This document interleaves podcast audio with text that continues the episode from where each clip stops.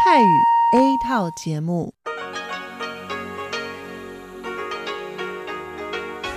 ที่นี่สถานีวิทยุเรดิโอไต้หวันอินเตอร์เนชันแนล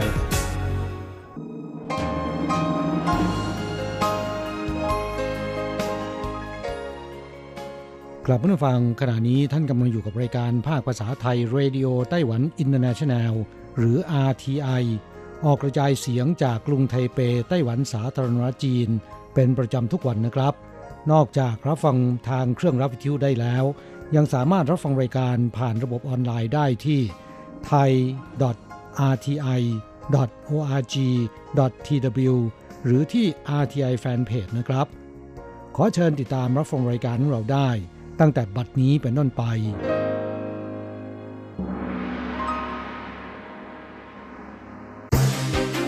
ลำดับแรก ขอเชิญติดตามรับฟัง ข่าวประจำวัน สวัสดีค่ะคุณผู้ฟังที่เคารพ ช่วงของข่าวประจำวันจากรายการเรดิโอไต้หวันอินเตอร์เนชันแนล ประจำวันจันทร์ที่ 20 พฤษภาคม พุทธศักราช 2562 สำหรับข่าวไต้หวันมีดิฉันการจยากริชยาคมเป็นผู้รายงานค่ะ หัวข้อข่าวมีดังนี้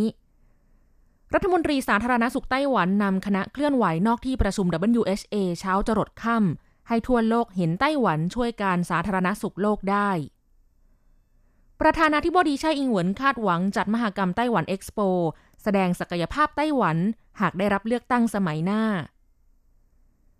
กระทรวงมหาดไทยไต้หวันเตรียมระบบพร้อมแล้ว เปิดให้จดทะเบียนสมรสคนเพศเดียวกัน 24 พฤษภาคมนี้ เขตซื่อหลินเปยโถกรุงไทเปน้ำท่วมรุนแรงหลังฝนตกหนัก รถแท็กซี่จมน้ำท่วมติดใต้อุโมงค์ พายุฝนช่วงบ่ายพัดถล่มภาคกลางไต้หวันทำสายไฟฟ้าแรงสูงร่วงหล่นที่ไถจง ไฟดูดคนขี่มอเตอร์ไซค์ผ่านดับหนึ่งเจ็บหนึ่งพายุฝนพัดปกคลุมไต้หวัน กรมอุตุเตือนระวังฝนตกหนักถึงฝนตกหนักรุนแรงทั่วไต้หวัน กลางคืนภาคเหนืออากาศเย็น 19-20 องศา ต่อไปเป็นรายละเอียดของข่าวค่ะ ถึงแม้ว่าไต้หวันจะไม่สามารถเข้าร่วมประชุมสมัชชาอนามัยโลกที่จัดขึ้นในวันที่ 20 พฤษภาคมได้ แต่นายเฉินซือจงรัฐมนตรีว่าการกระทรวงสาธารณสุขไต้หวันสาธารณรัฐจีน ได้นำคณะเดินทางไปยังนครเจนีวาประเทศสวิตเซอร์แลนด์ เพื่อเคลื่อนไหวเรียกร้องให้ไต้หวันได้สิทธิเข้าร่วมการประชุมครั้งนี้ อีกทั้งยังเป็นการแสดงออกให้นานาชาติได้รับรู้ และให้ประชาชนไต้หวันเข้าใจว่ารัฐบาลได้พยายามทุกวิถีทางแล้ว รัฐมนตรีว่าการกระทรวงสาธารณสุขและสวัสดิการไต้หวันผู้นี้ระบุว่าได้ร่วมประชุมหารือกับกลุ่มองค์กรต่างๆ บริเวณด้านนอกที่ประชุม WHA ตั้งแต่เวลา 7 นาฬิกา 30 นาทีโดยไม่หยุดหย่อน ถึงแม้ว่าจะเหน็ดเหนื่อยแต่รู้สึกภาคภูมิใจในผลงาน เพราะทำให้มิตรจากนานาประเทศได้มองเห็นไต้หวันอย่างแท้จริง และยินดีที่จะช่วยสนับสนุนเรียกร้องแทนไต้หวัน นายเฉินซือจงกล่าวว่า มีแขกจากนานาประเทศได้กล่าวกับตนว่า มองเห็นคำว่า Taiwan can help ซึ่งหมายถึงไต้หวันช่วยการสาธารณสุขโลกได้บนถนนทำให้ทุกคนเพิ่มระดับการให้ความสนใจต่อไต้หวันมากขึ้น ตนรู้สึกปลื้มปิติเป็นอย่างยิ่ง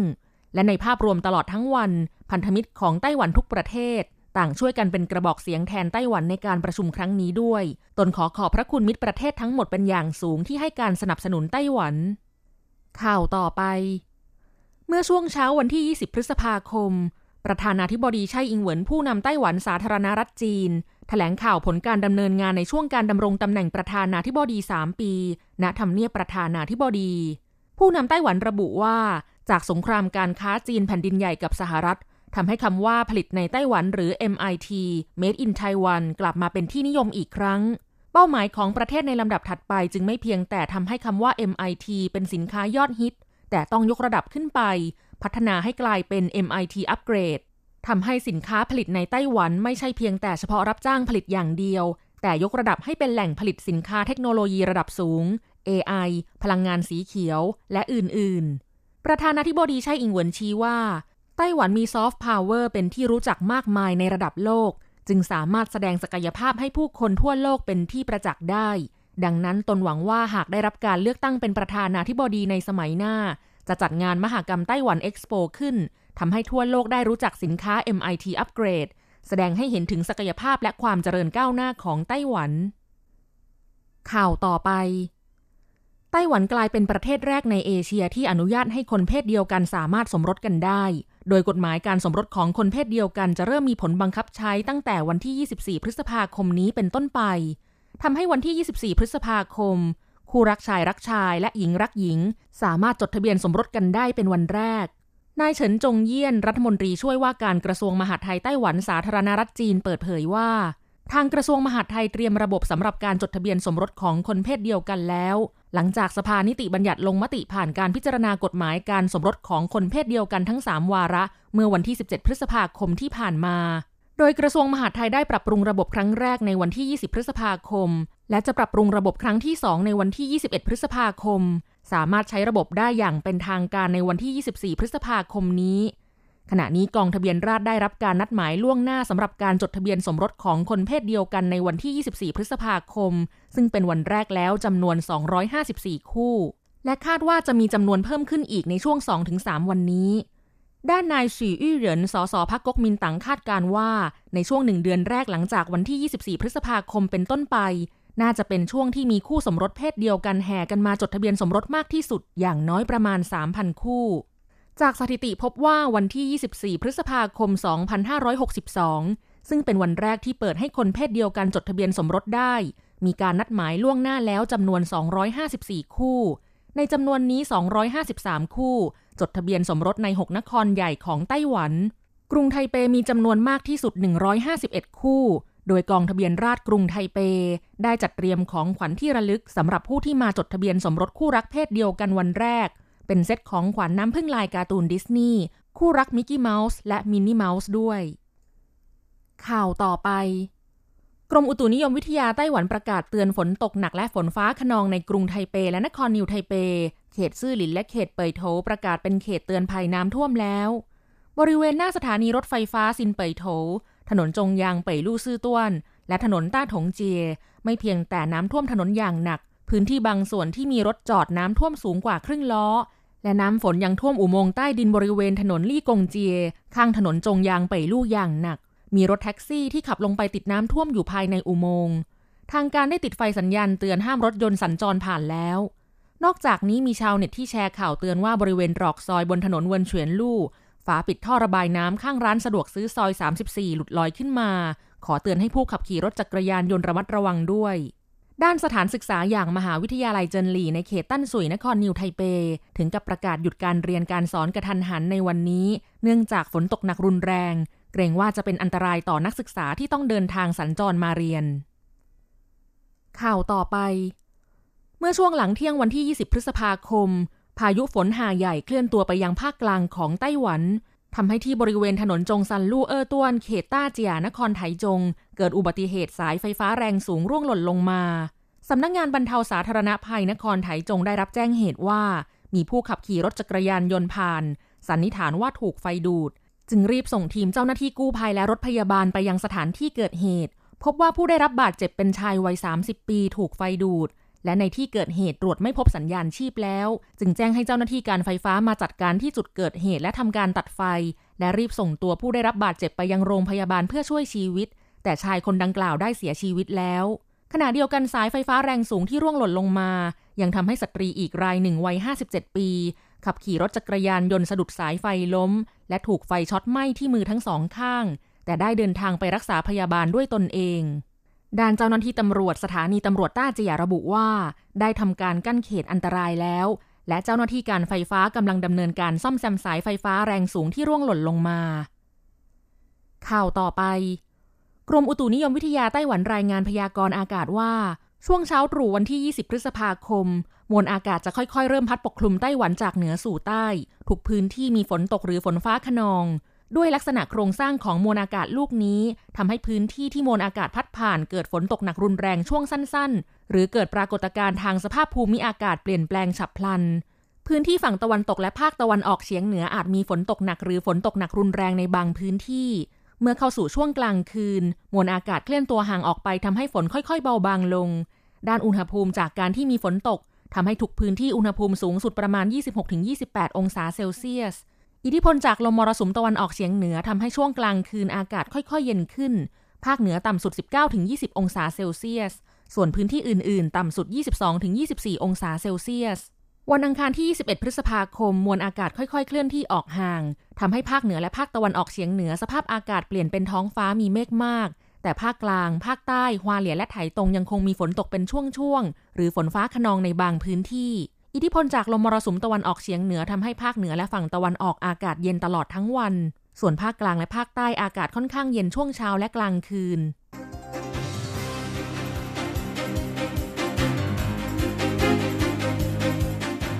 ณผู้ฟังครับต่อไปเป็นข่าวต่างประเทศและข่าวประเทศไทย รายงานโดยผมแสงชัย กิตติภูมิวงหัวข้อข่าวที่สำคัญมีดังนี้ เวียดนามทำลายสุกร1ล้าน5แสนตัวแล้ว หลังเกิดการระบาดใน 34 จังหวัด เงินเหรินมินปี้อ่อนค่าลงเรื่อยๆ สงครามการค้าซับซ้อนมากขึ้น หลังการเลือกตั้งคาดว่าพรรครัฐบาลอินเดียครองเสียงส่วนใหญ่ในสภา ประธานาธิบดีทรัมป์ขู่ว่าสงครามจะเป็นจุดจบของอิหร่าน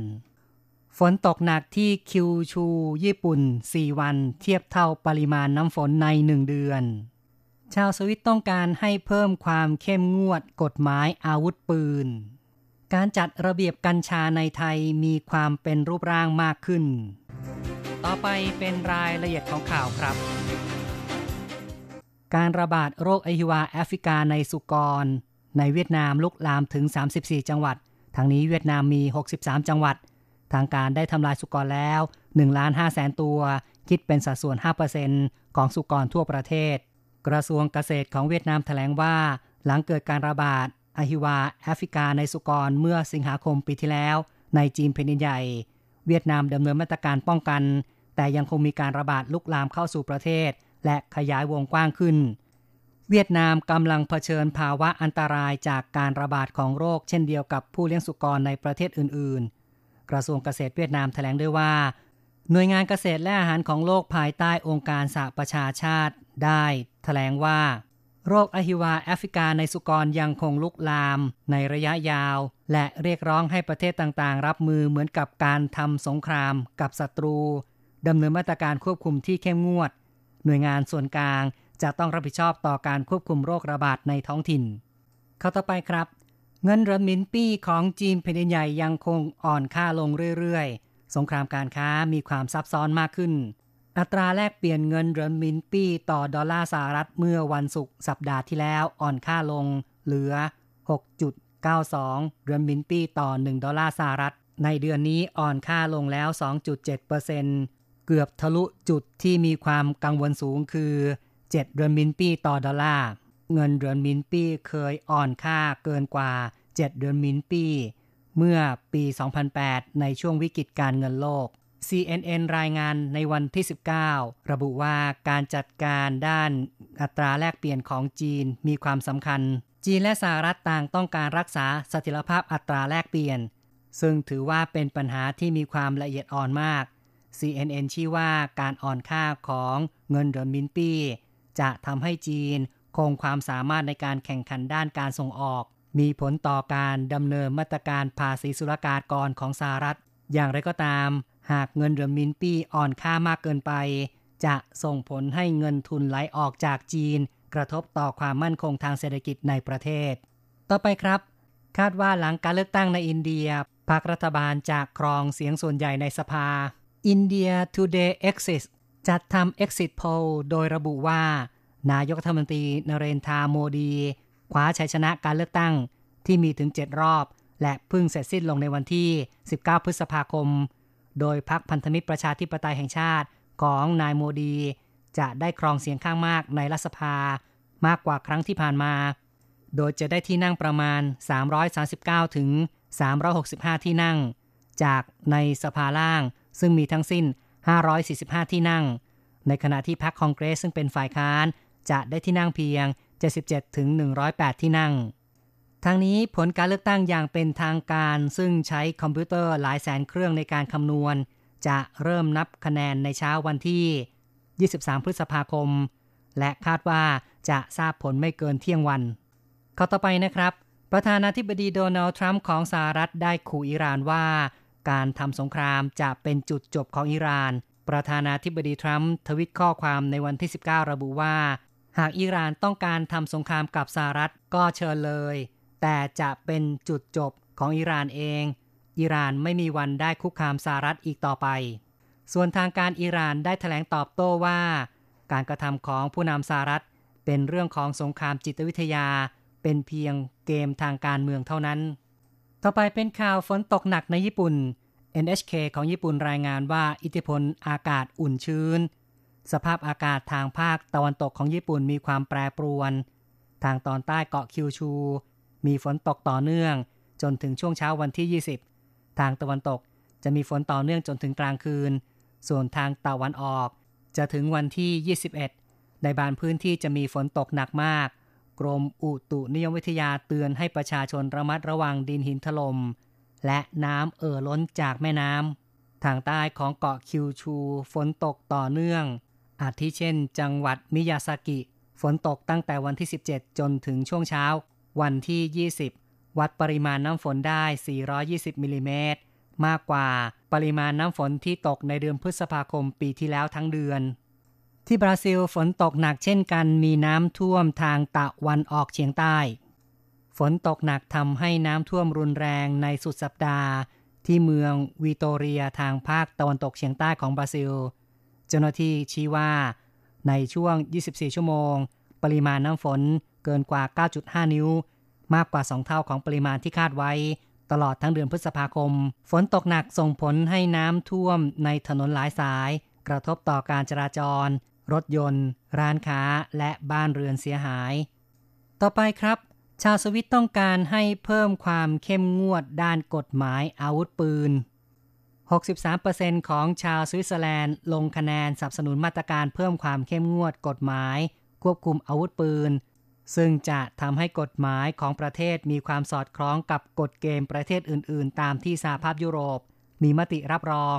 หลักเกณฑ์ใหม่เมื่อสองปีก่อน หลังเกิดการโจมตีอย่างรุนแรงในหลายประเทศ ได้แก่ ฝรั่งเศส เบลเยียม เยอรมนี และอังกฤษ ทั้งนี้นะครับ สวิตเซอร์แลนด์จัดให้มีการลงประชามติในวันที่ 19 พฤษภาคม ให้สิทธิพลเมืองออกเสียงโดยตรงในการกำหนดนโยบายต่าง ๆ ต่อไปติดตามข่าวจากประเทศไทยนะครับ การจัดระเบียบเกี่ยวกับกัญชามีความเป็นรูปร่างมากขึ้น ตั้งแต่วันที่ 25 ธันวาคม เมื่อปีที่แล้ว สภานิติบัญญัติแห่งชาติเห็นชอบร่างพระราชบัญญัติยาเสพติด เปิดทางให้มีการศึกษา สารสกัดจากกัญชาสามารถใช้ในทางการแพทย์ จากนั้น 18 กุมภาพันธ์ของปีนี้ได้มีการเผยแพร่ พระราชบัญญัติยาเสพติดให้โทษ และมีผลบังคับใช้ในวันถัดมา ซึ่งถือเป็นการนับหนึ่งอย่างเป็นทางการ ต่อมาวันที่ 26 กุมภาพันธ์ ปีนี้ ราชกิจจานุเบกษาออกประกาศ กระทรวงสาธารณสุข เรื่องการแจ้งการมีไว้ในครอบครองกัญชา เพื่อให้ผู้ครอบครองกัญชา แจ้งการมีไว้ ภายในกรอบดำเนินการ 90 วัน ขณะที่วันที่ 29 ถึง 30 เมษายนที่ผ่านมา ได้มีการอบรมแพทย์ ทันตแพทย์ เภสัชกรรุ่นแรก เตรียมพร้อมการจ่ายยาทำจากสารสกัดกัญชา และการอบรมรุ่นที่ 2 จะมีขึ้นในวันที่ 23ถึง24 พฤษภาคม เหล่านี้ล้วนแต่เป็นสิ่งที่บ่งชี้ว่า การจัดระเบียบเกี่ยวกับกัญชา มีความเป็นรูปร่างมากขึ้น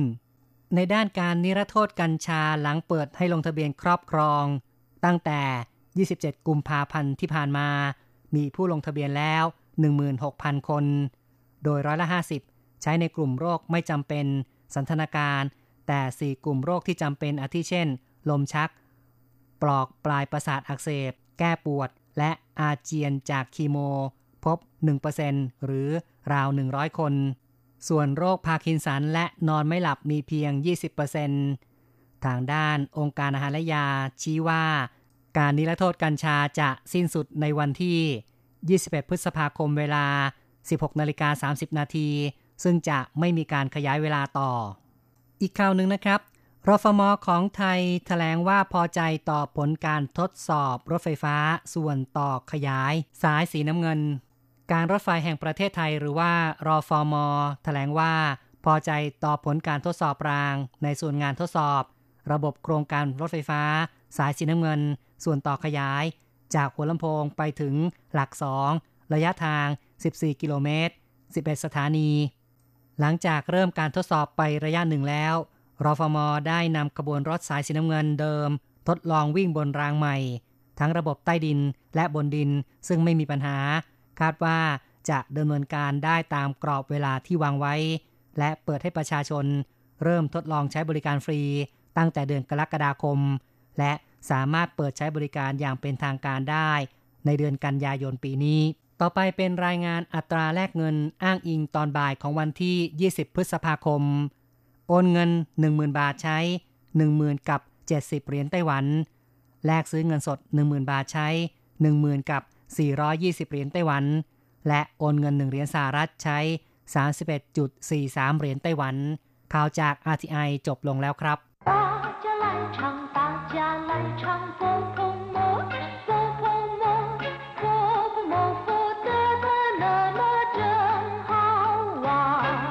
สวัสดีครับเพื่อนผู้ฟัง พบกันในวันนี้เราจะมาเรียนวิทยาลัยภาษาจีนทางอากาศ ภาคเรียนที่สองบทที่5ของแบบเรียนชั้นต้น บทที่5จำมาละเป็นอะไรไป หรือเป็นอะไรกัน ในบทนี้นะครับเราจะมาเรียนรู้คำสนทนาที่เป็นคำถาม ซึ่งใช้ถามคนอื่นเมื่อรู้สึกว่ามีอาการหรือว่ามีสีหน้าไม่ปกตินะครับ เป็นคำสนทนาที่ใช้บ่อยในชีวิตประจำวัน อันดับแรกนั้นเรามาฟังคุณครูอ่านบทเรียนในจังหวะปกติ และอย่างช้าๆ อย่างละหนึ่งรอบก่อน ขอให้ทุกท่านอ่านตามด้วย 第五课，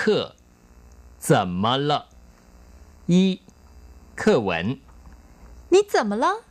我女朋友不理我了，那怎么办？我也不知道怎么办。你怎么了？我 女朋友不理我了。那怎么办？我也不知道怎么办。你怎么了？我女朋友不理我了。那怎么办？我也不知道怎么办。第五课怎么了？ บทที่ห้าเป็นอะไรไป หรือเป็นอะไรกัน เมื่อมีเรื่องหรือว่ามีสิ่งที่ผิดปกติเกิดขึ้น และเราต้องการจะรู้สาเหตุนะครับ ก็จะถามว่าจำมาละคำว่าจำมะแปลว่าเป็นอะไร เป็นคำที่ใช้ถามเกี่ยวกับลักษณะ สภาพการ วิธีการแล้วก็มูลเหตุนะครับ อย่างเช่นว่า这是怎么回事เรื่องนี้เป็นไงมาไง你怎么去那么久คุณทำไมถึงไปนานจัง 你想怎么做就去做吧คุณต้องการทำอย่างไรก็ไปดำเนินการเถิด怎么样แปลว่าอย่างไรหรือเป็นอย่างไร ส่วนคำว่า怎么了ก็คือเป็นอะไรไปหรืออะไรกัน ในบทนี้นะครับเป็นการสนทนากันระหว่างเพื่อนชายหญิงสองคน ได้แก่นางสาวกอและนายขอ นางสาวกอเห็นสีหน้าของนายขอ ซึ่งเป็นเพื่อนไม่สู้จะดีนักนะครับ จึงได้ถามขึ้นมาว่านี่จะมาละ คุณเป็นอะไรไป นี่ก็คือคุณจะมาละ เป็นอะไร นี่จะมาละ คุณเป็นอะไรไป นายขอก็ตอบแบบหน้าเศร้าๆว่า我女朋友不理我了แฟนสาวของผมไม่สนใจ ไม่ใยดีผมแล้ว我女朋友แฟนสาวของผมหนุ่ยเพิงโยก็คือ แฟนสาวนะครับหนุ่ยแปลว่าผู้หญิงเพิงโยแปลว่าเพื่อน หนุ่ยเพิงโยเพื่อนผู้หญิง ในที่นี้หมายถึงว่าเป็นแฟนนะครับผู้หลีหัวละไม่สนใจไม่ใยดีผมแล้วผู้หลีแปลว่าไม่สนใจหรือไม่ใยดีผู้หลีหัวละไม่สนใจผมแล้ว我女朋友不理我了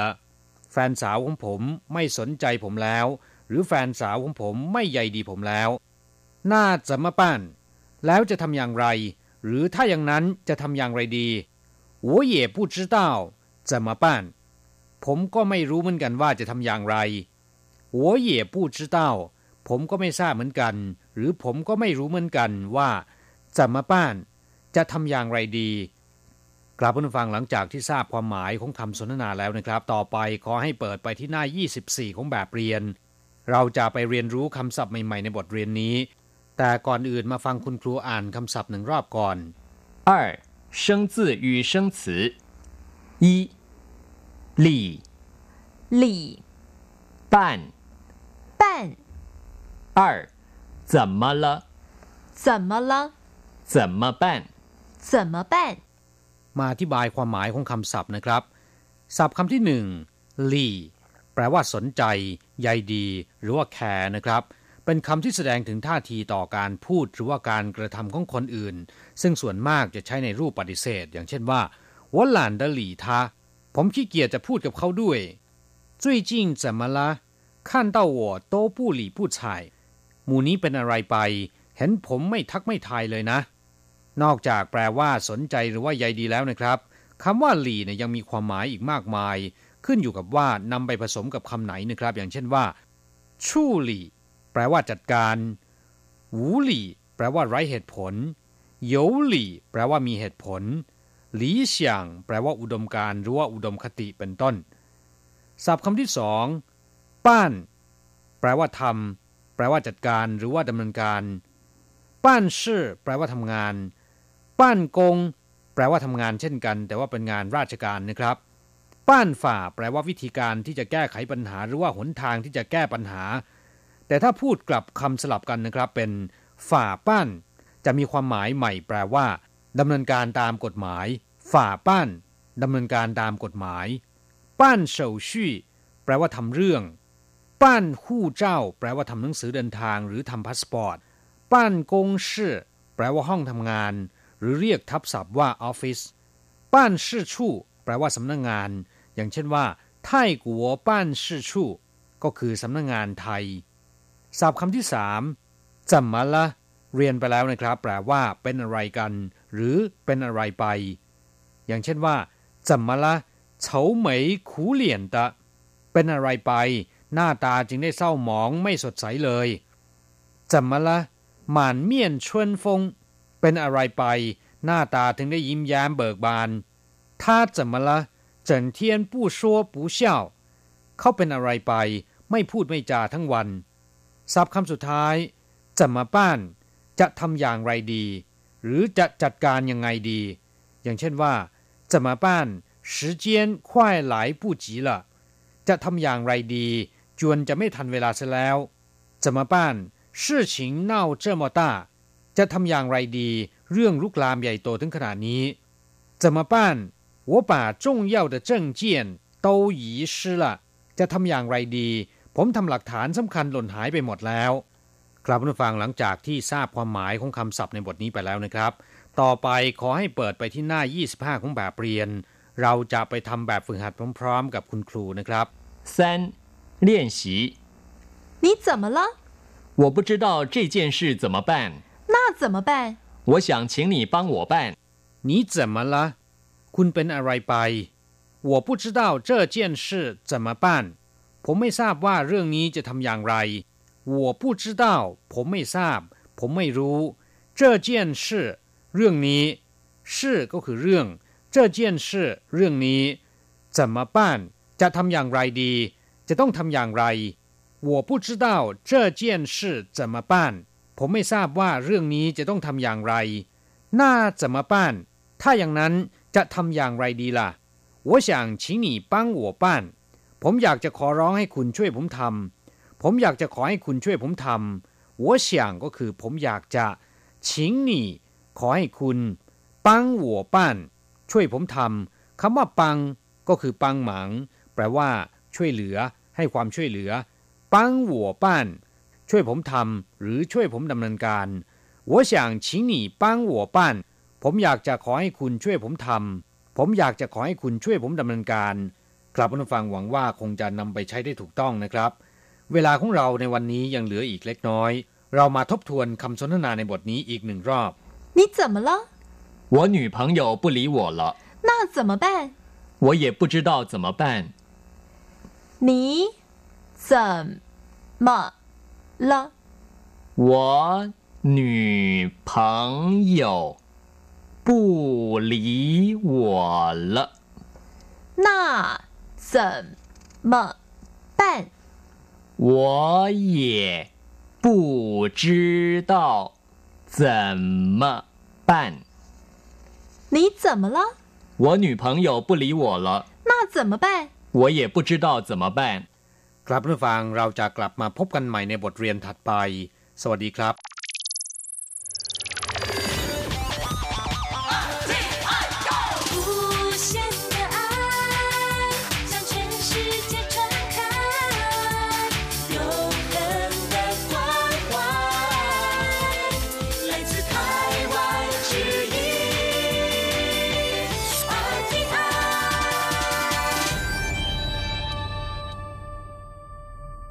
ครับคุณครับขณะนี้คุณกำลังติดตามรับฟังรายการภาคภาษาไทยจากสถานีวิทยุ RTI ซึ่งส่งกระจายเสียงจากกรุงไทเป ประเทศสาธารณรัฐจีนอยู่นะครับและต่อไปนั้นก็ขอเชิญคุณผู้ฟังติดตามรับฟังรายการกระแสประชาธิปไตย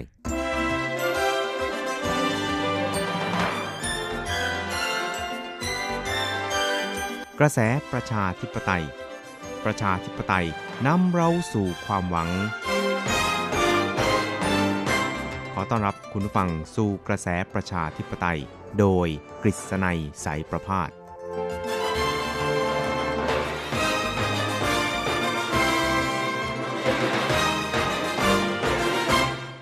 สวัสดีครับคุณผู้ฟังที่รักและเคารพทุกท่านครับ ผมกฤษณัยสารพาดก็กลับมาพบกับคุณผู้ฟังอีกครั้งหนึ่งครับในช่วงเวลาของกระแสประชาธิปไตยนะครับ ซึ่งก็พบกันเป็นประจำทุกสัปดาห์ในค่ำวันจันทร์แล้วก็ เช้าวันอังคาร 3 ครั้งด้วยกันครับ ก็จะนำเอาเรื่องราวความเคลื่อนไหว ที่น่าสนใจทางด้านการเมืองในไต้หวัน ในช่วงสัปดาห์ที่ผ่านมา มาเล่าสู่ให้กับคุณผู้ฟังได้รับฟังกันนะครับ ซึ่งเราก็จะใช้เวลาสัปดาห์ละประมาณ 15 นาทีเท่านั้นเองนะครับ ที่จะนำเอาเรื่องราวความเคลื่อนไหวทางการเมืองของไต้หวันเนี่ยมาเล่าสู่กันฟังนะครับ ซึ่งก็สอดคล้องกับชื่อรายการของเราครับ นั่นก็คือกระแสประชาธิปไตยนะครับ ก็ เป็นไปตามสโลแกนของรายการของเรานะครับว่าประชาธิปไตยนำเราสู่ความหวังครับ ซึ่งในช่วงที่ผ่านมานะครับตลอด 20-30 ปีที่ผ่านมาเนี่ยไต้หวันนั้นก็ยึดถือในการปกครองระบอบประชาธิปไตยนะครับ ซึ่งก็มีการเลือกตั้งผ่านมาแล้วหลายครั้งหลายหนเลยทีเดียวนะครับ แต่ดูเหมือนว่าคราวนี้เนี่ยการเลือกตั้งทั้งการเลือกตั้งประธานาธิบดีนะครับ แล้วก็เลือกตั้งสสที่จะมีขึ้นในปีหน้า ก็คือ วันที่ 11 มกราคม 2563เนี่ยนะครับ ก็จะเป็นการเลือกตั้งที่ค่อนข้างดุเดือดพอสมควรเลยทีเดียวนะครับ เพราะว่าตอนนี้เนี่ยกระแสความนิยมของพรรคการเมืองต่างๆ ในไต้หวันนั้น ก็รู้สึกว่าจะก้ากึ่งกันพอสมควรนะครับ ก็อาจจะไม่เหมือนกับการเลือกตั้งคราวที่แล้วในปี 2016 นะครับ ที่กระแสของพรรค DPP พรรครัฐบาลปัจจุบันนั้น พุ่งสู่กระแสสูงนะครับ อันเนื่องมาจากความตกต่ำลงของพรรคก๊กมินตั๋งนั่นเองนะครับ แต่ว่าพรรคก๊กมินตั๋งนั้นก็ได้ผ่านการชุบชีวิตนะครับจากการเลือกตั้งท้องถิ่นเมื่อปลายปีที่แล้วนะครับ จากกระแสที่เรียกกันว่ากระแสของหาน fever นะครับก็คือนายหานกัวหยีผู้ว่าการนครเกาสงนะครับ ซึ่งสามารถที่จะพลิกฟ้าคว่ำแผ่นดินนะครับ เปลี่ยนจากพื้นที่สีเขียวเนี่ย กลายเป็นท้องฟ้าสีครามได้สำเร็จนะครับ หลังจากที่พื้นที่สีเขียวทางภาคใต้ที่นครเกาสงนะครับ ปกครองเกาสงเนี่ยนานกว่า 20-30 ปีเลยทีเดียวนะครับ คราวนี้เนี่ยก็เรียกว่ากระแสของนายหารฟีเวอร์เนี่ยก็ยังคงคุกรุ่นไม่น้อยเลยทีเดียวนะครับ เพราะฉะนั้นเนี่ยก็มีกระแสเรียกร้องออกมาให้นายหานโกยีนะครับมาเป็นตัวแทนของพรรคก๊กมินตั๋งมาลงชิงชัยในสนามเลือกตั้งครับ แต่ว่าเนื่องจาก กระแสของพรรคก๊กมินตั๋งนั้น พุ่งสู่กระแสสูงนะครับ เพราะฉะนั้นเนี่ยก็มีผู้ที่ประสงค์จะมาลงสนามชิงชัยในตำแหน่งผู้นำไต้หวันเนี่ยหลายคนทีเดียวนะครับ ไม่ว่าจะเป็นนายหานโกยีเองนะครับ หรือว่านายโกไทหมิงนะครับ เจ้าของฟ็อกคอนนะครับ ซึ่งก็ถือว่าเป็นมหาเศรษฐีอันดับต้นๆ ของไต้หวันเลยทีเดียวนะครับ แล้วก็มีกิจการเอ่อเรียกว่าเป็นตัวแทนในการผลิต อุปกรณ์อะไหล่แล้วก็ประกอบโทรศัพท์มือถือของ iPhone เนี่ยเกือบทุกรุ่นเลยทีเดียวนะครับ ก็เรียกว่าเป็นผู้ที่จะลงมาสมัครรับเลือกตั้งในตำแหน่งผู้นำไต้หวันเนี่ยนะครับ ที่มีเงินมากที่สุดหรือว่ารวยที่สุดก็ว่าได้เลยทีเดียวนะครับ ถ้าหากว่าได้รับการคัดสรรหรือว่าสรรหาจากพรรคก๊กมินตั๋งแล้วครับ นอกจากนี้ก็ยังมีนายจูลี่หลุนนะครับ ก็คือผู้ว่าการนครนิวไทเปในอดีตนะครับ ก็เป็นผู้ว่านครนิวไทเปมา 2 สมัยนะครับ แล้วก็เคยเป็นผู้ว่าการนครเทาหยวนเนี่ยสสมัยเหมือนกันนะครับก็เรียกว่าได้เตรียมมาพอสมควรนะครับ ที่จะมาลงชิงชัยในสนามเลือกตั้งผู้นำไต้หวันหลังจากที่พ่ายแพ้ ท่านประธานาธิบดีไช่อิงหวนในการเลือกตั้งคราวที่แล้วนะครับ เพราะว่าคราวที่แล้วเนี่ยยังไม่ได้ตั้งใจนะครับอย่างเต็มที่นะครับคราวนี้มาแบบมีความมั่นใจพอสมควรครับ แต่ว่า จะผ่านด่านของพรรคก๊กมินตังในคราวนี้ได้หรือเปล่าเนี่ยก็ต้องติดตามกันต่อไปครับ ครับนอกจากนี้ก็ยังมีนายหวังจินผิงนะครับอดีตประธานสภานิติบัญญัติแห่งชาติของไต้หวันครับ ซึ่งก็เรียกว่าเตรียมตัวมาพอสมควรเหมือนกันครับ เพราะฉะนั้นเนี่ยก็คงจะมีการขับเคี่ยวกันอย่างดุเดือดครับ เพราะฉะนั้นภารกิจของพรรคก๊กมินตังในตอนนี้นะครับก็คือการวาง แบบแผนนะครับหรือว่าวางกลไกในการสรรหาผู้เหมาะสมที่สุดของพรรคโกมินตังนะครับ ซึ่งช่วงที่ผ่านมาเนี่ยก็รู้สึกว่าโหเป็นข่าวคราวครึกโครมนะครับ ก็มีการคาดเดากันไปต่างๆ นานาว่าพรรคโกมินตังจะจัดการปัญหานี้อย่างไรเพื่อไม่ให้เกิดรอยร้าวขึ้นในพรรคโกมินตังแล้วก็ทำให้คะแนนนิยมของพรรคโกมินตังเนี่ยต้องถดถอยลงนะครับ เพราะฉะนั้นเนี่ยเมื่อสัปดาห์ที่ผ่านมานะครับคณะกรรมการบริหารของพรรคโกมินตังก็ได้มีการ พิจารณานะครับ แล้วก็วางหลักเกณฑ์ในการสรรหาบุคคลผู้เหมาะสมของพรรคมาเป็นตัวแทนในการลงชิงชัยในสนาม เลือกตั้งผู้นำไต้หวันในปีหน้านะครับ ซึ่งก็เป็นการสรุปนะครับที่จะให้มีตัวแทนของพรรคกุมินตังเนี่ยภายในกลางเดือนกรกฎาคมนะครับก็คืออีกประมาณ 2 เดือนข้างหน้านั่นเองครับ โดยในการนี้นะครับก็ปรากฏว่าทาง ผู้อำนวยการคณะกรรมการองค์กรของพรรคก๊กมินตั๋งครับก็ได้ระบุนะครับเกี่ยวกับการสรรหานะครับแล้วก็ระเบียบนะครับการที่จะเป็นตัวแทนของพรรคก๊กมินตั๋งในคราวนี้ครับซึ่งเขาก็บอกครับบอกว่า提名特别办法里面明明列了，我们要成立一个中央提名协调小组，那就由这个小组的成员哦，就主席之前呃会见的几六位 有意参选不管是主动或被动ครับเขาก็บอกนะครับบอกว่าในส่วนของคณะกรรมการบริหารพรรคเนี่ยนะครับก็จะมีการจัดตั้งคณะกรรมการประสานงานส่วนกลางขึ้นนะครับ ก็จะให้สมาชิกของคณะอนุกรรมการชุดนี้เนี่ยนะครับ ซึ่งก็จะได้ดำเนินการในการติดต่อประสานงานกับผู้ที่ได้แสดงความจำนง จะลงสมัครรับเลือกตั้งของพรรคเนี่ยนะครับจำนวน 6 ท่านนะครับก็ที่เรียนให้ทราบ 4 ท่านแล้วนอกจากนี้ก็ยังมีนายโจสีเวยนะครับอดีตผู้ว่าการนักผู้ว่าการจังหวัดไทเปนะครับก่อนหน้านี้ก็เป็นจังหวัดไทเปครับตอนนี้กลายเป็นนครนิวไทเปไปแล้ว และมีอีกท่านหนึ่งก็คือศาสตราจารย์จางหยาจงนะครับ ซึ่งก็เป็นอาจารย์ในมหาวิทยาลัยชื่อดังในไต้หวันนะครับ ก็จะมีการประสานงานแล้วก็แจ้งนะครับเกี่ยวกับ ระเบียบวิธีการต่างๆ ให้กับผู้ที่สนใจนะครับ แล้วก็บุคคลทั้ง6เนี่ยได้รับทราบรวมทั้งให้ชำระเงินค่าดำเนินการในการจัดทำคะแนนนิยมนะครับจำนวน 5 ล้านเหรียญไต้หวันนะครับ ซึ่งทั้งนี้นะครับกลไกการสรรหาของผู้สมัครรับเลือกตั้งของพรรคก๊กมินตั๋งนะครับ ก็เรียกว่าจะมีการประกาศอย่างเป็นทางการอีกครั้งในวันที่ 10 มิถุนายนนะครับ ก็จะมีการประกาศรายชื่อ ผู้ที่จะเข้าร่วมการสรรหานะครับ และหลังจากนั้นเนี่ยในช่วงระหว่างวันที่ 5 ถึง 15 กรกฎาคม ก็จะให้อองค์กรนะครับหรือว่าหน่วยงานจัดทำโพต่างๆเนี่ยจัดทำโพของผู้ที่มีรายชื่อดังกล่าวนี่นะครับ แล้วก็จะมีการสรุปนะครับว่า ใครเป็นผู้ที่มีคะแนนนิยมสูงที่สุดก็จะเป็นตัวแทนของพรรคโกมินตัง ซึ่งก็จะประกาศอย่างช้าที่สุดเนี่ยในวันที่ 16 กรกฎาคมนะครับและหลังจากนั้นเนี่ยก็จะ นำเสนอเข้าสู่การประชุมของคณะกรรมการบริหารของพรรคนะครับ พิจารณาอนุมัติแล้วก็นำเสนอต่อที่ประชุมสมัชชาผู้แทนพรรคทั่วประเทศ ในวันที่ 28 กรกฎาคมนะครับ ซึ่งก็จะเป็นการอนุมัติชื่อผู้ที่จะลงสมัครรับเลือกตั้ง ประธานาธิบดีของพรรคอย่างเป็นทางการต่อไปครับ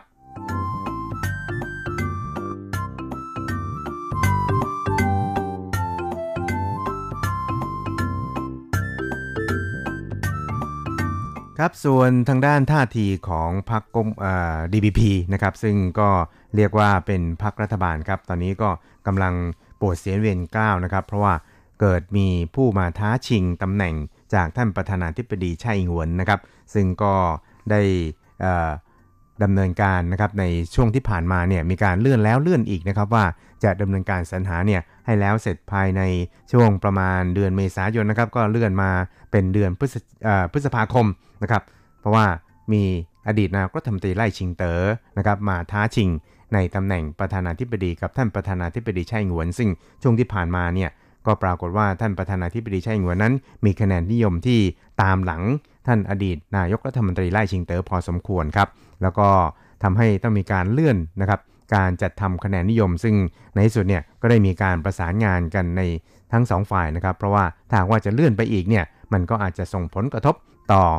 ความเชื่อถือนะครับของพรรค DBP เองครับ แล้วก็ในสัปดาห์ที่ผ่านมาเนี่ยตัวแทนของทั้งสองฝ่ายเนี่ยก็ได้ออกมาพูดคุยกันนะครับ โดยมีนายหลัวหวนจาเลขาธิการพรรคเนี่ยนะครับเป็น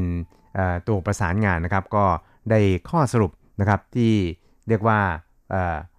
เป็นที่พอใจของทั้งสองฝ่าย เพราะว่าทั้งสองฝ่ายนั้นตกลงกันว่าจะมีการจัดการแถลงนโยบายของผู้สมัครรับเลือกตั้งทั้งสองฝ่ายนะครับ โดยนายโหลหวนเจียก็บอกว่า证件发表会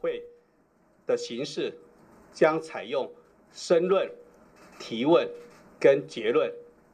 也就是我们的ครับเขาก็ชี้แจงนะครับบอกว่าในแง่ของการแถลงนโยบายของผู้สมัครทั้งสองเนี่ยนะครับก็จะใช้รูปแบบของ การถ่ายทอดสดทางสถานีโทรทัศน์นะครับ ก็คือจะแบ่งเป็น 3 ช่วงนะครับ ก็คือช่วงแรกเนี่ยก็จะเป็นการชี้แจงนะครับนโยบายของตัวเอง ขั้นตอนที่ 2 ก็คือการซักถามนะครับ แล้วก็สุดท้ายนั้นก็จะเป็นช่วงของการสรุปของแต่ละฝ่ายนะครับ ซึ่งก็เรียกได้ว่าจะทำให้ทั้งสองฝ่ายเนี่ยสามารถที่จะดำเนินการแล้วก็ แสดงทัศนะของตัวเองได้อย่างชัดเจนเลยทีเดียวนะครับ ส่วนรายละเอียดอื่นๆเนี่ยนะครับ ก็อาจจะมีการปรึกษาหารือกันอีกครั้งหนึ่งนะครับ ในสัปดาห์นี้นะครับ ซึ่งก็คาดว่าน่าที่จะมีอะไรคืบหน้ามากยิ่งขึ้นนะครับ ครับสำหรับเรื่องสุดท้ายในวันนี้นะครับ เราก็จะมาคุยกันเกี่ยวกับเรื่อง WHA นะครับ ซึ่งไต้หวันเองนั้นก็ถูก ปัดแข้งปัดขาจากทางการจีนคอมมิวนิสต์เนี่ยนะครับในช่วง 3 ปีที่ผ่านมาแล้วก็ทำให้ในปีนี้นั้นไต้หวันเนี่ยก็ยังคงไม่มีโอกาสเข้าร่วมการประชุมสมัชชาใหญ่อนามัยโลกหรือว่า WHA อีกครั้งหนึ่งนะครับ แต่ว่าความพยายามของรัฐบาลไต้หวันสาธารณจีนนั้นก็ยังคงไม่หยุดหย่อนนะครับ แล้วก็ในช่วงสัปดาห์ที่ผ่านมานี่นะครับ ท่านรองนายกรัฐมนตรีเฉินชีไม้นะครับ แล้วก็ท่านรัฐมนตรีว่าการกระทรวงสาธารณสุขของไต้หวันนั้น ก็ได้ร่วมกัน แคมเปญนะครับในการประชาสัมพันธ์นะครับว่าไต้หวันเนี่ยพร้อมแล้วนะครับที่จะเข้าร่วมอยู่ในขบวนแห่งการสาธารณสุขโลกนะครับโดยใช้ชื่อของคอมเพนนี้นะครับว่าไต้หวัน WHA Action Team นะครับก็มีสาระที่น่าสนใจนะครับที่ระบุว่าไต้หวันนั้นพร้อมแล้วครับที่จะยื่นมือให้ความช่วยเหลือนะครับทั้งทางด้านการสาธารณสุข เพราะว่าไต้หวันนั้นมีระดับทางด้าน การรักษาพยาบาลนะครับแล้วก็เทคโนโลยีทางด้านการรักษาพยาบาลเนี่ยค่อนข้างสูง แล้วก็ได้มาตรฐานโลกเลยทีเดียวนะครับ แล้วก็การถ่ายคลิปวิดีโอดังกล่าวนี่นะครับ ก็อาจจะเรียกว่าเป็นการตามกระแสนะครับที่ภาพยนตร์มาเวลตอนนี้เนี่ยกำลังโด่งดังไปทั่วโลกนะครับ โดยเป็นทีม a v e n g e r นะครับ ก็เรียกว่าเป็นการประสานงานกันระหว่างท่านรองนายก เฉินฉีไม้นะครับกับท่านรัฐมนตรีว่าการกระทรวงสาธารณาสุขของไต้หวัน ก็คือนายเฉินซือจงนั่นเองนะครับ ก็เรียกว่าเป็นคลิปวิดีโอนะครับประชาสัมพันธ์ที่สร้างความฮือฮานะครับ ให้กับคนไต้หวันเนี่ยไม่น้อยเลยทีเดียวครับครับ แล้วก็คิดว่าในการประชุมของ WHA ในคราวนี้นะครับ จะได้ยินเสียงของไต้หวันไม่มากก็น้อยนะครับ เพราะว่าหลายประเทศเนี่ยต่างก็เริ่มตระหนักถึงความสำคัญนะครับที่ไม่อาจจะปล่อยให้ไต้หวันเนี่ยกลายเป็นช่องโหว่ของการป้องกันโรคติดต่อได้อีกต่อไปครับ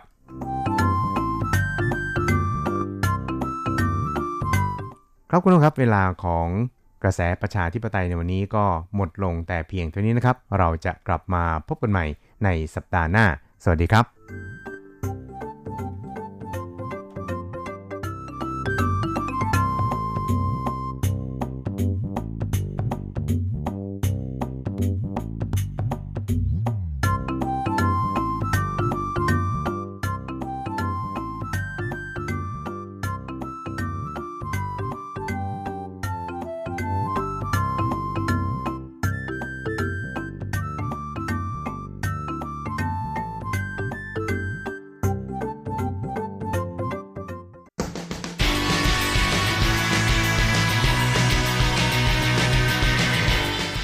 องปัจจุบัน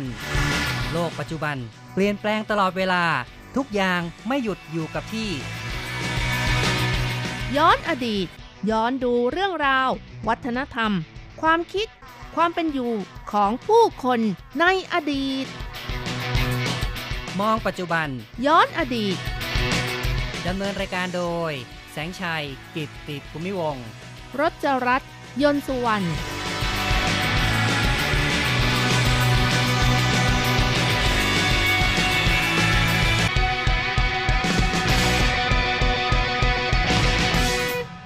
คุณผู้ฟังที่รักครับ พบกันอีกแล้วในมองปัจจุบันย้อนอดีตนะครับ ผมแสงชัยนะครับ ค่ะดิฉันรจรัตน์ค่ะ ในครั้งที่แล้วเราก็พูดค้างกันอยู่นะครับ คือเรื่องราวของชนเผ่านะครับ ซึ่งเราก็ได้บอกไปว่า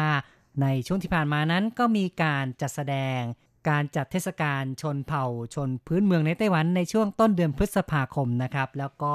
ได้มีการเชิญเอาชาวยามินะครับ กับชาวเมาลีนะครับ ชนเผ่ายามิ หรือว่าชาวยามินี่นะครับ ก็เป็นชนเผ่าหนึ่งในไต้หวัน ซึ่งปัจจุบันนั้นก็ยังคงมีผู้ที่สืบเชื้อสายยังเหลืออยู่นะครับ อยู่ประมาณ 5,000 กว่าคนนะครับอค่ะยู่อาศัยอยู่ที่เกาะหลานหวีนะครับ ซึ่งก็เป็นเกาะหนึ่งทางภาคตะวันออกของไต้หวันนะครับ ค่ะ แล้วก็อยู่ในความดูแลของจังหวัดไถตงนะคะ ใช่ครับ เราก็ได้พูดถึงความเป็นมาความเป็นอยู่ของชาวยามิไปพอสมควรนะครับ ซึ่งในครั้งที่แล้วเนี่ยก็พูดถึงว่า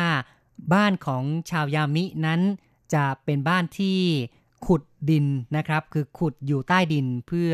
ป้องกันภัยจากธรรมชาติ แล้วก็ทำให้รู้สึกว่ามีความอบอุ่นนะครับ ในช่วงของฤดูหนาว กับมีความเย็นสบายในช่วงฤดูร้อนด้วยนะครับ ก็ได้พูดถึงบ้านของชาวยามิ และวันนี้เราก็จะมาคุยกันต่อนะครับค่ะ วันนี้เราก็มาคุยในเรื่องของเทศกาลจับปลาบินค่ะ เพราะว่าตามเรื่องเล่าของนิทานของชนพื้นเมืองนี้ก็มีความเกี่ยวข้องกับเรื่องของปลาบินค่ะใช่ครับ เพราะฉะนั้นก็เลยมีเทศกาลเกี่ยวกับการเส้นไหว้หรือว่าการเฉลิมฉลอง เกี่ยวกับปลาบินด้วยนะครับ รวมทั้งเทศกาลจับปลาบินค่ะ ชาวยามินะคะ อาศัยอยู่บนเกาะกลางทะเล จึงมีวัฒนธรรมของตัวเอง แล้วก็มีพิธีกรรมล้วนแต่เกี่ยวข้องกับทะเลทั้งนั้น ระยะเวลาในการเส้นไหว้ก็คือ ประมาณช่วงเดือนมีนาคมจนถึงช่วงเดือนมิถุนายนค่ะ ซึ่งเป็นช่วงของเทศกาลจับปลาบินค่ะ หรือว่าเฟยหยูจี้นะคะ อืมนะครับก็ เป็นช่วงเทศกาลจับปลาบินเรียกกันว่าเฟยหยูจี้นะครับ ค่ะ โดยหวังว่าจะทำให้มีโชคดีในการจับปลา พิธีเส้นไหว้ปลาบินแบ่งดำเนินการ 13 ครั้งด้วยกันค่ะ ในครั้งแรกจัดในช่วงของปลายปีตามปฏิทินเก่า แล้วก็ครั้งสุดท้ายทำเมื่อสิ้นสุดฤดูจับปลาแล้วนะคะ ซึ่งผู้หญิงนะคะห้ามร่วมพิธี แต่ว่าดูได้ค่ะ อ๋อเนาะมีการกีดกันผู้หญิงซะด้วยเนาะนอกจากนี้นะคะ เอกลักษณ์อย่างหนึ่ง หรือว่าเป็นเอ่อเขาเรียกว่าจุดเด่นของชาวยามิ อีกอย่างหนึ่งก็คือการต่อเรือค่ะ ครับ คือนอกจากจะจับปลาแล้วก็ยังมีความสามารถในการต่อเรือ เพราะว่าใช้ชีวิตอยู่ในริมทะเลนะครับ ก็ต้องอาศัยเรือเป็นยานพาหนะ แล้วก็อาศัยเรือในการออกไปจับปลานะครับ ค่ะ การต่อเรือแผ่นกระดานของชาวยามิ ใช้เทคนิคและศิลปะตกแต่งที่ได้รับการยอมรับระดับโลกเลยทีเดียวค่ะอืมภาษามีควจีมนสามารถสูงในการต่อเรือใช่ค่ะนะครับ ภาษาจีนเรียกว่า พินปั่นโจ หรือบางคนก็จะเรียกกันว่าเรือแคนูประมาณอ๋อออย่างนั้นนะคะ เรียกเป็นภาษาอังกฤษก็คือเรือแคนูนั่นเองนะครับ ค่ะ ตัวเรือใช้แผ่นไม้กระดานต่อกัน 21 ถึง 27 ชิ้น แล้วก็ใช้ไม้ที่มีสภาพคล้ายสำลีหรือยางไม้อุดให้แนบสนิทกันนะคะ ไม่มีการใช้ตะปูสักตัวเลยค่ะ ครับยอดเยี่ยมมากเลยนะครับ ใช้ไม้ 21 ถึง 27 แผ่นนะครับ มาต่อกันแล้วก็ในการประสานนี่ก็จะใช้ไม้ที่มีความอ่อน คล้ายๆ กับเป็นยางไม้เนี่ยนะครับ มาเชื่อมต่อนะครับ ค่ะ แล้วก็การใช้ไม้แต่ละแผ่นเป็นวัสดุนั้น ก็มาจากต้นไม้ที่ต่างชนิดกันด้วยค่ะ โอ้เนาะนะครับ เก่งจริง ๆ เลยนะครับ ตัวเรือมีการประดับลวดลายฟันเฟือง หมายถึงตาของเรือนะคะ เชื่อว่าป้องกันสิ่งชั่วร้ายได้ จะช่วยคุ้มครองให้เรือปลอดภัยในระหว่างที่แล่นอยู่ในทะเลค่ะ ใช่ ก็ทำเป็นโทเทมนะครับ เป็นลวดลายของเรือด้วยครับ แล้วก็เมื่อต่อเสร็จนะคะ ก็จะปล่อยลงทะเล ถือเป็นเรื่องสำคัญต้องมีการจัดพิธีเส้นไหว้ ครับ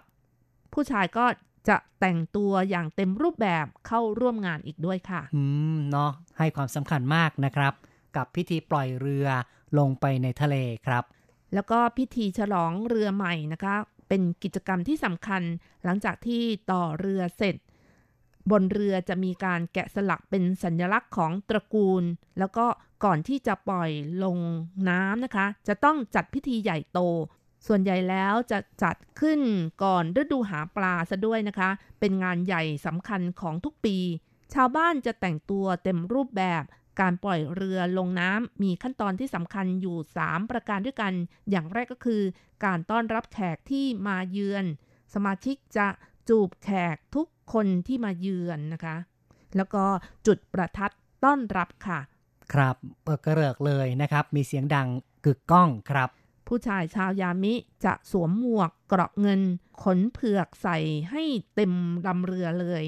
ในขณะที่ญาติร่วมกันร้องเพลง เจ้าของเรือก็จะทำการฆ่าสุกร และทำการแบ่งเนื้อสุกรและเผือกให้กับผู้ที่มาร่วมพิธีค่ะอ๋อนะครับ ก็คือชนเผ่ายามินี่อาศัยเผือกเป็นอาหารประเภทแป้งนะครับ คงไม่ได้ปลูกข้าว ก็เลยต้องรับประทานเผือกกันนะครับ หลังจากนั้นก็จะทำพิธีขับไล่สิ่งชั่วร้าย จากนั้นบรรดาผู้ชายก็จะร้อมเรือทั้งสี่ด้าน และช่วยกันเคลื่อนย้ายเรือใหม่ ช่วยกันโยงเรือขึ้นสู่อากาศ เจ้าของเรือจะนั่งอยู่บนเรือที่ถูกโยน ทุกคนจะค่อยๆ เคลื่อนย้ายเรือไปตามกระแสคลื่น เมื่อเรือลงสู่ทะเล และสมาชิกในเรือเริ่มทดลองพายเรือ ก็เป็นอันเสร็จพิธีค่ะ ครับ นี่ก็เป็น ขั้นตอนนะครับในการที่จะปล่อยเรือลงไปสู่ท้องทะเลครับ ถือเป็นพิธีกรรมที่มีความน่าสนใจนะครับ โดยชนเผ่ายามินั้น ต้องอาศัยทะเลนะครับ เป็นแหล่งในการทำมาหากินต้องไปจับปลา ก็มีการต่อเรือเพื่อไปจับปลากัน แล้วก็ปลาที่จับนี่ก็เป็นปลาบินซะด้วยนะคะครับถือปลาเป็บินนเอกลักษณ์ของที่นี่อืค่ะมครับ ภาพการจับปลาบินนั้นบางคนอาจจะเคยเห็นนะครับ ก็ในขณะที่แล่นเรืออยู่ในท้องทะเลทางด้านแปซิฟิกทางฝั่งตะวันออกของไต้หวันเนี่ยนะครับ ในฤดูกาลที่มีปลาบินเนี่ยก็จะมีภาพที่ว่าปลานั้นกระโจนทะยานขึ้นมาจากน้ำทะยานขึ้นมาเหนือน้ำเนี่ยนะครับ บินเพื่อเข้าหาเรือนะครับ หรือบางครั้งนี่ก็บินขึ้นมาบนเรือเลย นี่ก็เป็นภาพที่ดูแล้วโอ้โห น่าตื่นเต้นมากนะครับ ใช่ค่ะ ปลาบินมีชื่ออีกชื่อหนึ่งว่า ปลานกกระจอกนะคะ แสดงว่ามันไม่กระจอกจริง ๆ เลย เพราะว่ามันบินได้เหมือนอย่างนกอืมใช่ไหมคะ ชื่อนกกระจอกแต่ไม่กระจอกนะครับ ใช่ค่ะ ปลาบินหรือว่าปลานกกระจอกนะคะ ถือเป็นปลาทะเลชนิดหนึ่งค่ะ มีความยาวเต็มที่ไม่เกิน 30เซนติเมตรค่ะ พบกระจายพันธุ์อยู่ในเขตร้อนและเขตอบอุ่นทั่วโลก โดยพบในทะเลที่ห่างจากชายฝั่งพอสมควรนะคะ ลักษณะเด่นของปลานี้ก็คือ นิยมอยู่รวมกันเป็นฝูง แล้วก็หากินบริเวณผิวน้ำมีความคล่องแคล่วว่องไว มีจุดเด่นคือเมื่อตกใจหรือว่าหนีภัยนะ ก็จะกระโดดได้ไกลเหมือนกับร่อนเลยค่ะ หรือว่าเหินไปในอากาศเหมือนกับนกบินนะคะ อาจจะไกลถึง 30 เมตรนะคะ อืม เนาะ นะครับ อาจจะเป็นว่าตอนที่แล่นเรือไปมันตกใจมันก็เลยบินขึ้นมาเหนือน้ำเลยนะครับ ซึ่งขึ้นอยู่กับขนาดของตัวปลาและจังหวะ อันเป็นที่มาของชื่อ โดยใช้ครีบอก หรือครีบหูที่มีขนาดใหญ่มากเป็นตัวช่วยพยุงนะคะ ในขณะที่บางชนิดมีครีบก้นที่มีขนาดใหญ่ร่วมด้วย เพราะฉะนั้นเวลาที่มันกระโดดนะ มันอาจจะกระโดดสูงถึง 7 ถึง 10 เมตรค่ะ อืม ก็คือว่ามันทะยานขึ้นมาจากพื้นน้ำจากนั้นก็ใช้วิธีการล่อนนะครับค่ะโดยการกางครีบกลางปีกของมันนะครับ แล้วก็ร่อนด้วยความเร็วประมาณ 65 กิโลเมตรต่อชั่วโมงค่ะ ครับ อืมแหม่น่าตื่นเต้นน่าหวาดเสียวแทนมันเหมือนกันนะครับ เนี่ย สามารถอยู่บนกลางอากาศได้นานอย่างน้อย 10 วินาทีนะคะ ครับ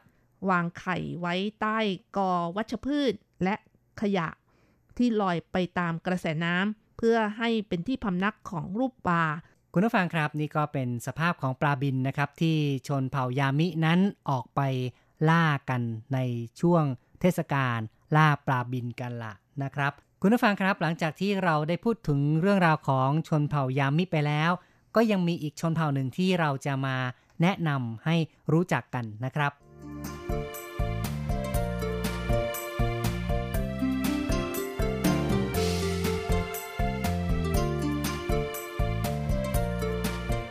ต่อไปเราก็มาทำความรู้จักกับชนเผ่าเมาลี ซึ่ง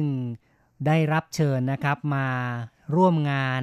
เทศกาลชนพื้นเมืองในไต้หวันเมื่อต้นเดือนพฤษภาคมที่ผ่านมานะครับ ชนเผ่าเมารีนั้นเป็นอย่างไรครับ ค่ะ ชนเผ่าเมารีก็เป็นกลุ่มชาติพันธุ์ที่เป็นชนพื้นเมืองที่อพยพเข้าไปอยู่ในประเทศนิวซีแลนด์ค่ะ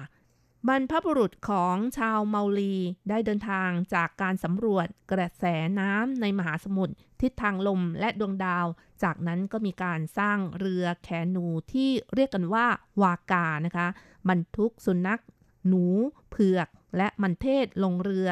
เพื่อมุ่งหน้ามายังเกาะเหนือและเกาะใต้ของนิวซีแลนด์ ซึ่งอันนี้ก็เป็นเรื่องราวการตั้งถิ่นฐานของพวกเมาลีในยุคแรกๆนะคะ แล้วชนเผ่าเมาลีนี่มาจากไหนล่ะครับ เขาก็บอกว่าอพยพมาจากแถวหมู่เกาะโพลินีเชียน รูปสี่เหลี่ยมผืนผ้าที่กินบริเวณทางตอนเหนือของหมู่เกาะฮาวาย จนถึงหมู่เกาะอีสเตอร์นะคะ อ๋อนะครับ ก็เรียกว่ามาจากทางแปซิฟิกอีกด้านหนึ่งนะครับ ในแถบของทางสหรัฐนั้นเลยนะครับ เข้ามาทางด้านนิวซีแลนด์นี้นะครับ ก็เป็นการอพยพตั้งแต่หลายพันปีก่อนโน้นเลยนะครับ จนปัจจุบันก็เลยมีลูกหลานชาวเมารีนั้นก็ยังอาศัยอยู่ในนิวซีแลนด์กันนะครับครับ แล้วก็ได้มีการกล่าวกันนะครับว่าชนเผ่าเมารีนะครับ ก็ได้เข้าครอบครองดินแดนทางนิวซีแลนด์นี้ โดยในตอนแรกนั้นพวกเขาก็รวมกันเป็นเผ่า ซึ่งแบ่งเป็นกลุ่มย่อยๆ แต่เดิมก็มีการดำรงชีพโดยการเก็บของป่าล่าสัตว์ เช่น ล่าสัตว์จำพวกแมวน้ำแล้วก็นกยักษ์ที่มีชื่อว่าโมอา มีการตกปลา ยิงนก แล้วก็หาหอยนะครับ ชาวเมารีนั้นยังมีความชำนาญ ในการแกะสลักการต่อเรือ ต่อมาเมื่อสัตว์จำพวกนกจำพวกปลา เริ่มสูญพันธุ์ไปนะครับ หมดในราว 600 ปีก่อนนู้นทำให้ชาวเมารีนั้นก็หันมา เพาะปลูกแล้วก็ทำการกสิกรรมกัน ขณะเดียวกันนั้น ปริมาณอาหารลดน้อยลงก็ทำให้เผ่าต่างๆ เริ่มทำสงครามต่อสู้ แย่งชิงทรัพยากร จนแต่ละหมู่บ้านนั้นก็มีการสร้างป้อมค่ายเพื่อป้องกันการโจมตีจากฝ่ายอื่นด้วยนะครับ ครับนี่ก็เป็นเรื่องราวความเป็นมาของชนเผ่าเมาลีที่อพยพไปอยู่ในออสเตรเลียค่ะปัจจุบันนี้พวกเขาก็ได้ กลมกลืนกับชนในท้องถิ่นเหล่านั้นด้วย แล้วก็ชาวเมารีจำนวนมากก็ได้รับการศึกษา และรู้จักฝึกฝนใช้อาวุธปืนแบบชนผิวขาว ถือว่ามีการกลมกลืนมีการพัฒนาตนเองนะครับ ให้ทัดเทียมกับชนผิวขาว และยังมีการแต่งงานระหว่างชนผิวขาวด้วย ก็เลยทำให้อยู่กันอย่างสงบสุขมากขึ้นนะครับ นี่แหละนะครับก็เป็นเรื่องราวของชนเผ่าเมาลีที่เรานำมา เล่าสู่กันฟังแบบพอสังเขปนะครับ ในฐานที่การจัดเทศกาลชนพื้นเมืองในไต้หวันนั้น ได้มีการเชิญชนเผ่าสองชนเผ่าเนี่ยนะครับ มาร่วมกิจกรรม เราก็เลยนำเอาเรื่องราวความเป็นมาของชนเผ่าทั้งสองมาเล่าสู่กันฟัง ก็เวลาใกล้จะหมดลงนะครับ ในครั้งนี้เห็นทีต้องกล่าวคำอำลาไปก่อนอย่าลืมกลับมาพบกับมองปัจจุบันย้อนอดีตในครั้งต่อไปนะครับ สวัสดีครับ สวัสดีค่ะ